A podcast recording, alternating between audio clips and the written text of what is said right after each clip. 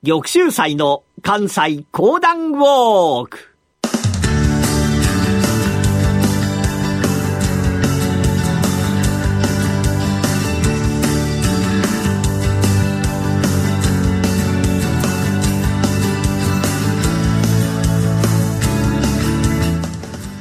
玉州祭の関西講談ウォーク。この番組はなにわの講談師玉田玉州祭さんにこれまで歩いてきた歴史上の人物や出来事にゆかりの深い関西のさまざまな土地をご紹介いただきます。今月お届けしている大塩平八郎のお話も今回が最終回。それではこの後玉州祭さんにご登場いただきましょう。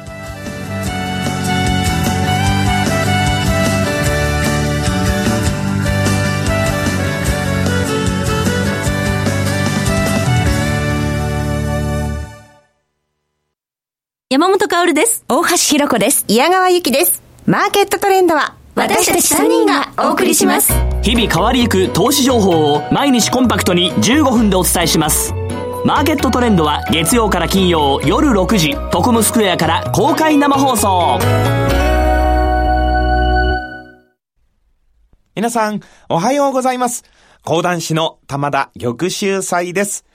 関西講談ウォーク、今月は大塩平八郎でお送りしておりますけれども、えー、前回お話をいたしましたのが、あ平八郎が持っておりました、たくさんの貴重な蔵書、本、1000冊オーバー売却いたしまして、600両という大金オーバー作りました。まあ、600両がどれぐらい大金かと申しますとね、まあ、一説には1両が8万円、また10万円なんていう方もいらっしゃいます。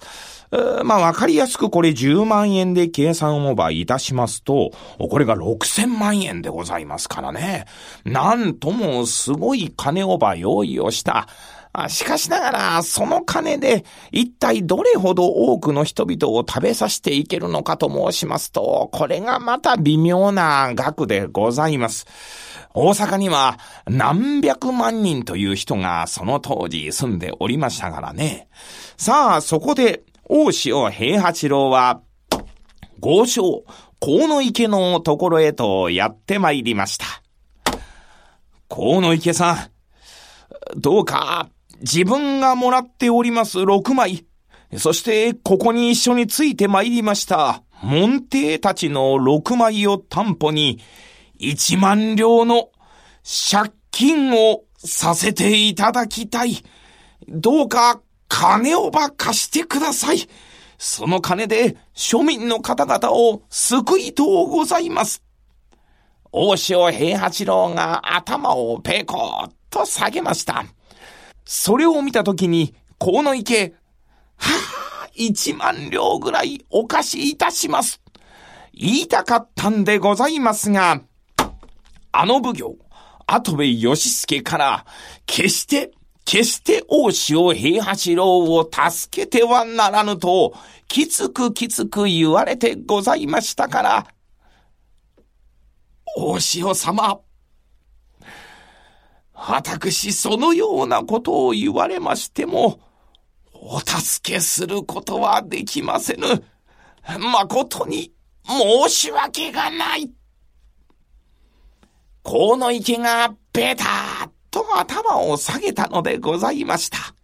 その姿を見たときに、はぁ、やはりあの後部、敵に回すと、どうすることもできぬほどの力を持っておったか。これはもう仕方がない。大阪城の米蔵を打ち壊すしかない。こう決意をばしたのでございます。大阪は、堺へとやって参りますと、そこにございますのが鉄砲町。そこで鉄砲をば買い付けてくる。そして、自らのことをよく知ってございます、高槻藩からは、大砲をば借り受けて参りました。天保八年の1月、人々をば集めまして、これから、大阪城の米蔵を打ち壊し、庶民の方々を救おうと思っておる。わしと一緒に、一緒にこのことに、動いてくれる者は、ここに連判状を用意したから、欠板をば押してくれ。言うとそこにおりました者たちが、皆続々と欠板状に押してゆく。その数34名。門下生の中には、よりき同心が11名、それ以外に農民、職人、医師、神官など、あらゆる職層の人々が名を連ねました。それとともに、近隣の農民には、世の中が困窮すると、天は耐えてしまう。脳なしの人物に国を任すと、災害が襲いかかると古の聖人も、後世の君臣に戒めている。庶民を苦しめる役人、暴利を貪り、おごり高ぶる悪徳商人に天中を加え、隠し金銀や米をその方たちに分け与える。もし大阪市中に火の手が上がれば、どうか参戦してくれるようにという手紙をば送ったのでございました。ところが、まだ用意ができてはございません。2月の19日の早朝、突如、門弟の与力2名が裏切り、奉行所に事の違いが発覚をした。しまったもう一刻の猶予もない。すぐに皆に知らせるように。集まる場所は川崎東照宮じゃ与力同心町のすぐ近くにございましたのが川崎東照宮。そこへと続々と皆が集まってくる。そこに用意をされましたのが、救う民、救民と書かれました旗でございます。その旗をば掲げまして、わずか25名で武装放棄をばいたしました。自らの屋敷、私塾でございました先進堂に火を放つ。もくもくもくもくもくもくもくもくもくもくもくもくっと黒い煙が上がってくる。そして、奉行の跡部が立ち寄る予定の与力、朝岡宅に向かいまして、撃てと言うと、ダーン。砲弾がぶち込まれた。そのまま25名が隊列をば組みまして、ザッザッザッザッザッザッザッザッ、進んで参りましたのが、暴利を貪り、米の値段を上げてございました豪商たちのところ、河野池に三井、米屋に亀屋、天王寺屋を襲撃をばしてくる。近隣からも続々続々続と貧民たちが駆けつけてきた。王将様、やって参りました。王将様、私たちもやって参りました。王将様、私どもも一緒に戦わせてください。大川にかかります何和橋、そこにやって参りました時には、その人数がなんと300名を超えておりました。しかしながら幕府型、奉行所も黙っているわけにはいきません。お昼過ぎになりますと、準備を整えました幕府方、なんと人数2000人オーバー従えまして、ついに反撃オーバー始めた。大塩軍はと申しますと、まあ、なんと申しましても寄せ集め、バッタバッタバタバタバタバタバタと打ち取られてゆく。なんとか耐えるのじゃ。続々続々続々と敵軍がやって参りますが、こちらはただ引いていくばかり。バタッと倒れ、また一人バタッと倒れる。気づいた時にはもう夕刻。戦える者はもう一人も残ってはおりませんでした。大潮の放棄はわずか半日で制圧をされてしまった。